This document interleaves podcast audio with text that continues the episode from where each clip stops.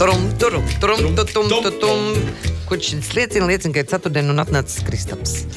Labrīt. Piedod, Te- tehnoloģijas mazliet pievīla, kā tu redzi. Bez neviena vērķa atnāca. Bez neviena. Kā tu gribi, Kristap, pats sākt vai sākt ar vienu jautājumu? Sākam ar jautājumu. Jā. Kristapam Klausītāju jautājums jautājums. Jā, klausītāja jautājums, protams.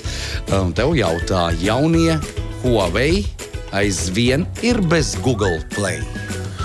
Telefonā, jā, protams, nekas nav mainījies. Nekas nav mainījies. Mums uh, kursorā gan bija vesels lērums ar um, Huawei netelefonu produktu apskatiem, tātad uh, vietpūksteņi. Un vakar tieši ar testētājiem bija bijām vakariņās. Mēs runājām par uh, notikumiem tehnoloģiju pasaulē un nonācām līdz tādai atziņai, ka, nu jā, nu, principā tās Huawei ierīces, kas nav telefoni, ir kvalitatīvi uzbūvētas. Teiksim, vietpūksteņiem ir ļoti ilgas baterijas darbība, nu, teiksim, kas ir svarīga tomēr, lai tā nav jālādē. Viņš tur katru vakaru, kā Apple Watch, piemēram. Uh, bet jā, tas, ka tajos telefonos nav tā ierasto Google servisu, un lai arī viņi mēģina uh, pārstiept tās lietotnes un, un servisus uz savējo app galeriju, tikmēr nu, nav vēl īsti tas. Bet ierīces nu, daļa ir ok, pavisam, pavisam ok. Runājot, jā, tas, ko es pieminēju par tiem pašiem Apple Watch, uh, es beidzot tiku galā ar izmēģinājumu Apple Watch LTE versijai, respektīvi vietpūkstenis, kurš spēj darboties autonomi, respektīvi pieslēgties tādam um, mobilo sakaru tīklam, Latvijas gadījumā tikai LMT tīklā. LMT ir vienīgais operators, kas piedāvā tieši Apple Watch uh, LTE versijai. Tur gan bija tāda normāli danči ap ugunskura, lai vispār varētu piestartēt šo visu pasākumu, un es dzirdu, ka ne man vienīgajam problemātisks šis uh, multisim uh, pakalpojums slēdzās klāt, bet pēc tam, kad tas ir pieslēgts, tu principā vari ar pulksteni atstājot telefonu mājās, iziet, nezinu, tur mežā, riksīt, izmest vai, vai kaut kur citur uh, būt, un tad tu vari atbildēt uz zvaniem, tur pats veikt zvanus no tā pulksteņa, vai, vai klausīties, teiksim, mūziku, vai darīt jebko internetā, ko tu gribi darīt. Nu, lūk, tā kā tehniski tas darbojas, um, tā, kad tu to visu mm, palaidi, bet arī, arī kā apskatājs rakstīju, man bija tāds nu, diezgan liela skepse par to pielietojumu. Nu, cik bieži vispār mēs esam mūsdienās uh, bez telefona blakus? Paklau, nē, nu labi, tās ir tādas reizes, kad tu pēkšņi saproti, ka ah, telefons plak mājās. Un man ir bijis gadā divreiz tā, apmēram, noteikti. Bet, klausies, Briesmīgas tad ar, jā, ar ko atšķirās šis pulkstenis no tiem iepriekšējiem? Ar to, ka telefons var atrasties tālu jā, no viņa. Uh, Pūkstens, uh, nu, principā jau kopš nu, tur vairākus gadus ir beidzot tikai Latvijā var darboties viņš tajos mobilajos tīklos. Ah. Tā ir tā atšķirība. Bet, nu, jā, tas, kā, tā kā tu minēji, ka tagad mums nav vajadzīgs blakus iPhone, lai tas Apple Watch varētu pieslēgties normāli. Nu, skaidrs, viņš ir autonoma ierīce, viedierīce bez telefona. Nu, kā- Jā, jā, bet nu, jā, tā, kā, kā piemēram, nu, liekas, arī liekas, tāds diezgan valīts arī punkts, ka nu, dāmām bieži vien tur ne kabatu nav, ne somiņu, kur to telefonu līdzi vadāt. Tā pulkstenis savukārt uz rokas vienmēr arī ir. Nu, dāmā vēl somiņa ir pieņemama, bet, ā, kā saka, puisis ar somiņu ir tāds strīdīgs. Nē, pasākums. nu, bet visādas tās somiņas taču kā, kā, uzreiz galvā iedomājamies kaut kādu auto pārpārdevēju. nu, kādu viņš ir tāds uh, objekts, par kuru var parunāt. Bet labi, ne par to tagad, bet uh, tad, tad, uh, viņam nav jāievieto simkarte tam Nē, telefonam. nē, nē, nē, nē. Tu pieslēdz to multisim pakalpojumu, Jā. un tad tavam pulkstenim būs tāds pats telefona numurs kā tavam telefonam. Ah. Un tad zvanot, tu vari vienkārši vai nu runāt pa telefonu, Jā. vai runāt pa pulksteni. Jā, un, un no telefona var aizmirst mājās pavisam. Jā, vienīgais, vienīgais tam telefonam ir jābūt ieslēgtam un jābūt tīklā, lai varētu Ah, saņemt zvanus. tomēr un- jā. Vēl viss foršums, protams, norēķini. Norēķini tev ir tas uh, viens tavs pieslēgums, Jā, jā, kas jā. telefonā un, un, un uh, papildus gan maksā šī ta lieta. Pirmie seši mēneši par velti, bet pēc tam 3,99 eiro mēnesī tu maksāsi par šo iespēju, Nu, ka tev ir. Nu, un, un, redzi, un, un arī tā, tā baterija uh, mobilo interneta gadījumā ātrāk iztērēs tam pulkstenim, kuram tā jau nav spīdoša. Tu to Apple Watch lādē katru vakaru. Tāpēc beigās ir kā jā, bet it kā nē. Nu, Nu, nu, gan jau tā. ka katrs atradīs to pielietojumu un zina. Nu. Bet katrā ziņā ir krietni labāk nekā Krievijā, jo Krievijā ir problēmas ar tastatūrām. Tātad, nu, tā kā Krievijā paši neražo šīs mm, avansētās tehnoloģijas, kā piemēram tastatūras datoriem, un nākas uh, mēģināt dažādos interesantos veidos viņas ieimportēt, jeb ievest. Uh, bet nu, sankciju dēļ nu, patiešām tas nesanāk, un tad viņiem nākas tur no Ķīnas vest iekšā, bet Ķīnai nav īsti ar krievu burtiņiem tās tastatūras. Tā kā, uh, it kā vienkārša lieta. Uztais paši. Nu, tu tur sag- sagriez lapeles, salīmē virsū. Nē, nē, tagad, tagad, tagad jau arī viņi risinājumu izdomājuši tādu, tādi, ka viņi vienkārši izpako laukā no Ķīnas atvestās tastatūras un tad tur līmē pa virsmu uzlīmītas vai Nu, gravē. jā, iekšā mēs jau par to arī runājam, ka tā var. Jā. Savukārt Ķīna arī, kas pēdējās dažās dienās te ir visu teiksim, mēdīju, un ne- tikai mēdīju, bet arī cilvēku uzmanības priekšā, arī tur neiet. Nu, pirms vairākiem gadiem taču tika pieņemts lēmums, ka tātad, visā tajā Ķīnas nu, valsts pārvaldē jābūt izmantotām tehnoloģijām, kas ir ražotas Ķīnā. Nu, viņi arī tiešām mēģina ražot tehnoloģijas. Un, piemēram, tāda tāda interesanta ziņa, ka Tī- Ķīnā veidotā videokarte, um, nu, tī- tīri jaudas un spēju ziņā, spēja sastādīt konkurenci aptuveni desmit gadus vecai nu, amerikāņu kompānijas Nvidia. Ne, ne, nav amerikāņu kompānija, man liekas, ka viņa ir Azijas kompānija, bet tāda Nvidia grafiskajā kartē. Tā, kā tā Ķīna, viņi ir labi ražotāji, viņi ir lieliski spēr idejas un tehnoloģijas, bet tā, ka viņi paši varētu izveidot uh, tādas nu, ļoti modernas tehnoloģijas, nu, īsti tā nav.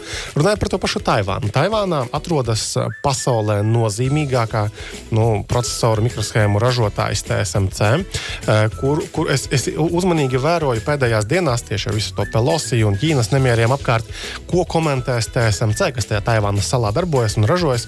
Un viņi minēja, jā, ka patiesībā, ja sākas kaut kāds uh, jampadracis vai, vai, vai karš tur tajā visā sakarā, tad viņi nespēja nekādā veidā turpināt savu darbību, un to tad jutīs visā pasaulē, nu, tajās visās ierīcītēs, kuras mēs izmantojam, priecīgi un Jā, smaidīgi. jācer, ka mūsu šorīt viņi klausās. Visu. Uh, Kristap, arī bija starp tiem gandrīz miljonus uh, lietotājiem, kas uh, Flight radarā uh, Pelosi Es mēģināju, bet, es mēģināju, bet tur bremzēja tā lapa, un tur nekas vienkārši atmet ar roku un uh, sekoja, ko Twi- Twitterī raksta. un tā. Bet, uh, jā, viss tur bija liela slodze, visi skatījās, un uh, jā, bet visu cieņu. Nu, Amerika atkal parādīja, kurš tie ir galvenais pasaulē. Jaunais uh, mikrotika mājas Wi-Fi rūters kādam ir klāts un gaidām apskatu. Es vasarā, oh, nu, kādā vasaras vakarā redzēju ziņas par to. Uh, es domāju, ka rudenī, kad mēs atgriezīsimies no, no, no, no, no testētāja no vasarnīcām uz normālajiem dzīvokļiem, kur mums ir aparatūra ierīkota šādām te testiem, mēs noteikti notestēsim to mikrotika uh, jauno produktu. Bet mēs redzējām. Mēs redzējām, būs, būs apskati. Šodien būs gaisa apskats uh, Logitech vertikālajai pelē. Nu, Ir, zin, kā, tur roku lietas šitā te, un tad ir tās vertikālās peles, kuras no sāna tur ir interesants produkts. Es vakar pats pamēģināju palietot, nu tā uzreiz nemaz nevar piešauties. Bet mikrotika gadījumā tas būtu tik ļoti forši. Nu, tā kā par savējiem, ne? Nu, protams, jā, protams, mikrotikam ir, ir, ir zināmi trumpi viņu produktiem, ir zināmi trūkumi viņu produktiem. Mūsu skatījumā, protams, citiem varbūt tas tā nav. Un, jā, mēs esam testējuši dažus labus viņu produktus. Nu, noteikti arī mēģināsim dabūt šo jauno. Nu, vēl par testiem runājot, citu, mēs joprojām šogad tos ā, 1000 km elektroautotestus tur kuplā skaitā. Es pats vēl gan neesmu izbraucis, bet mūsu abi māri brauc un dikti un dikti. Un, vakar beidzot mēs esam novienojušies, ka mēs arī dabūsim Tesla modeli Y ā, uz testu septembra sākumā. Un, uh, tas ir tas long range, jeb lielo gabalu nobraukt spējīgā mm, elektromašīna. Paskatīsimies, vai tas spēs ieviest kaut kādas izmaiņas uh, mūsu topā augšgalā. Tā kā tas tur daudz, video visi raksti mums ir. Uh, nu, daudz to mašīnu ir. Nu, kā tu, tur ir Nu, jābrauc. tie modeļi nāk un nāk klāt jauni. Jā, jā nu, nopirkt viņus tā pagrūti, bet, bet kā tādi viņi parādās klāt. Tad interesanta vēl ziņa ir no Ņujorkas. Tā tad um, ir tie Apple AirTag tie, nu, izsakošanas piekariņi, no tādi maziņi tādi aplīši, kas, kas mums ir. Parasti ir. nu, pieslēgām, lai es zinātu, kur viņas ir. Mm. Šī tāda kaķītim arī var kabināt klāt. Var arī kaķītis. Jā. Jo. Maziņš vēl jā. bet Nav te- vārds, vēl, mums vēl jādomā. Vārds. mums arī vēl domājam. nebija vārds ilgi, bet beigās kaut Kā kā. viņš atnāca, pats atnesa kaķītis vārdiņu mājās. Jā? Nu, jā, viņš beidzot muris ir nu, tā kā ļoti banāli. Nu, Jā, te var būt. tā bija viena no versijām. Nu, lūk, un tad, uh, Kaķenīte par mūri nosaukt. Eh, Un tad tajā Ņujorkā kādam eh, kungam eh, nācās eh, secināt, ka nevajag meklēt rokā pašam zagļus, jo viņš bija kaut kādam skūterim pielicis to piekariņu, atradis, kur ir tie zagļi. Eh, un Tad tie zagļi vienkārši atštaukājuši viņu. Ja? Tā kā, nu, at, atņēmuši vēl viņa vēl kaut kādu to motociklu, kas viņam tur bija, ko viņš aizbrauca. Tā kā, jā, protams. Pie, pieliekam pie kaut kādām savām lietām, Klausies. bet nevajag mēģināt risināt es, šādas es tev ka gadījumā manam ģimenē cilvēkam nozaga automašīnu, un automašīnā bija iekšā šā, nu, kaut kāda ierīce, kur Jā, viņš var izsekot. Nu, viņš arī pieslēdz saka, to ierīci un skatās, kur tā mašīna ir. Saka, Jēkabpils benzīna tā kā pat laba. No Rīgas jau līdz Jēkabpilī nokļūs šī mašīna. Un, viņš zina, policija saka, jā, es redzu, zinu, ko policija atbild. Atsūtiet mums e-pastu. Jā. Atsūtiet šitos E-pasta, ja jums nav, tad. Uh, pa pastu. Pa pastu. Faksu, faksu, Šo ierakstīt vēstuli. Nu, jā, nē, Tad visu- nedabūju, nedabūju to Nē, nē, mašīnu. beigās dabūja viss kārtībā. Un pat apdrošināšana sēdz arī zaudējums, jo bija zaudējumi. Kaut kur arī ieskries. Nu tā, bet pacīnīties vajadzēja, bet visu beigās taisnība uzvarēja. Labais uzvar. Vienmēr Kaut kāda. Kaut kāda. Varbūt tā ne uzreiz, bet, bet jā. Nu, tā karma arī vēl. Vēl runājot eh, teiksim, par latviešu uzņēmumiem, jaunu uzņēmumiem, interesantām idejām. Jā, Tas jau bija ziņa jau pagājušajā nedēļā, bet neuzspēju pateikt pagājušajā nedēļā. Latvijas jaunu uzņēmums nāk klajā ar pasaulē pirmās maržu ierakstītāja dizaina konceptu.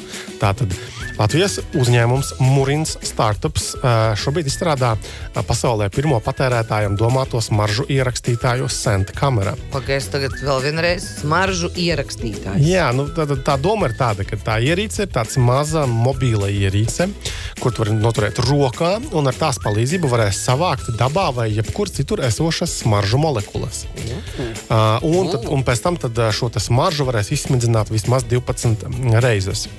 Uh, tā kā izskatās kaut kas no nākotnes. Jā, zini, kā ir, kad tu ej pa mežu un tev liekas, nu, kā, kā varētu iemācīties šo smaržu, uh, sakoncentrēt tajās molekulās un dabūt iekšā tajā flakonī. Kā? Nu, kā tādu smaržu tik skaisti? Paņems prungulīti Lūk, no ir zemes jau. un ir. Jā. Ir rūk, Bet, jau ir. Jā, un tad tā kā, nu, sadarbojas viņi tur ar Porto Universitāti, kas izstrādā ķīmisko vielu smaržu molekulu glabāšanai. Ar Latvijas Universitātes ķīmijas fakultāti, kas palīdz izveidot metodoloģiju smaržu ieraksta precizitātes testēšanai. Tā kā, nu, redzēsim, kas tur beigās sanāks, bet, Oi. nu, idejas uh, kā mājas. Klausies, bet tas kino ar, ar smaržām ir kaut kur pasaulē palaists. Jo bija tāda runa, ka, nu, ka nu, tas 3D kino Nu, kā no nāk- televizora nāks ārā kaut kas. Jā, vai arī kino zālē. Nu, televizoru neatceros, ka kaut kas tāds būtu bijis, bet uh, tas jau nav vairs 3D, tas ir kaut kas tur 5D. Nu, es atceros, ka Go planētā tepat bija uh, purcījumā tāda Tā, rīkās. kura vairs nav. Uh, nu, ēka ir, bet tur nekas nenotiek. Tur nekas nenotiek. Ļoti daudzus gadus. Un tur bija tas 5D kino, kurā tu kratīji krēslus, tev pūta gaisa kaut kāda virsū. Man liekas, ka šļakstīja kaut kāda vēl ar ūdeni virsū. Nu, kā, nu, tas bija 5D. Tā no plasmas pudeles, kur koķītīts aurums. Es 90. gadā, man liekas, Universal studijā šito te nokļuvu šitādā kosmosā. Vispār kaut ko. Wow! Tas bija, bet man ļoti patika tā atrakcijas. 90. gados tur jau wow, bija iet veikalā un redzēt, cik košļienas var nopirkt. Amerikā būtu bija wow, pirmkārt jau, bet, nu, tajā, bet, bet man ļoti patika. Jā. Viņš arī tur bija. Vairs nav. Bija tāda lieta, jā, tagad, tagad tur tiešām tā ēka stāv tukša jau. Nu, Nekā. kopš es sevi atceros. Jaunā paudze ies iekšā, viss būs labi. Ar TikTokiem savējiem. TikTokiem savējiem ja. TikToki, protams, nav nekāds pārsteigums, bet ir populārākā, nu, kā, lietotākā lietotne visā pasaulē. Ā, Arī kārtējais pētījums kaut kāds, kur dažādi teiksim, valstis tika analizētas. un Izrādās, ka nu, jau cilvēki vidēji raugoties dienā pavada pat vairāk nekā 4 vai pat vairāk nekā 5 stundas Indonēzijā tikai telefonos sēžot, fakstoties. Tas ir daudz. Nu, kā 4 jā. stundas no dienas, ja jau vērā, ka tu guli vēl arī kaut cik. Jā, nu, bet pagaidi skaitās arī, nu, tā kā jūs kādreiz arī ziņas skatos. Skaitās arī es pēc stūra sēžu. Jā, jā, skaitās, skaitās. Nu, ziņas, ja skatos. katrā jā. telefonā jau tu vari redzēt iestatījumos, cik daudz laika tur pavadīji. Es, es arī negribu skatīties. Bet eh, jā, tad tad pasaulē lejupielādētākās un izmantotākās lietotnes ir Instagram un TikToks. Uh, turpat netālu ir arī, protams, arī WhatsApp, um, Facebook, Messenger. un Tāda visa veida tādi saziņas rīki. Jā. Savukārt, man liekas, ka bija vēl ziņa interesanti, ka TikToks plāno taisīt kaut kādu mūzikas lietotni, kas kaut kādā mērā varētu konkurēt ar, ar Spotify. Un tā kā redzēsim, kas tur attīstīsies. būtu interesanti. Un Uber sāks piedāvāt um, autobusu un um, vilcienu biļešu rezervāciju Lielbritānijā no sākuma.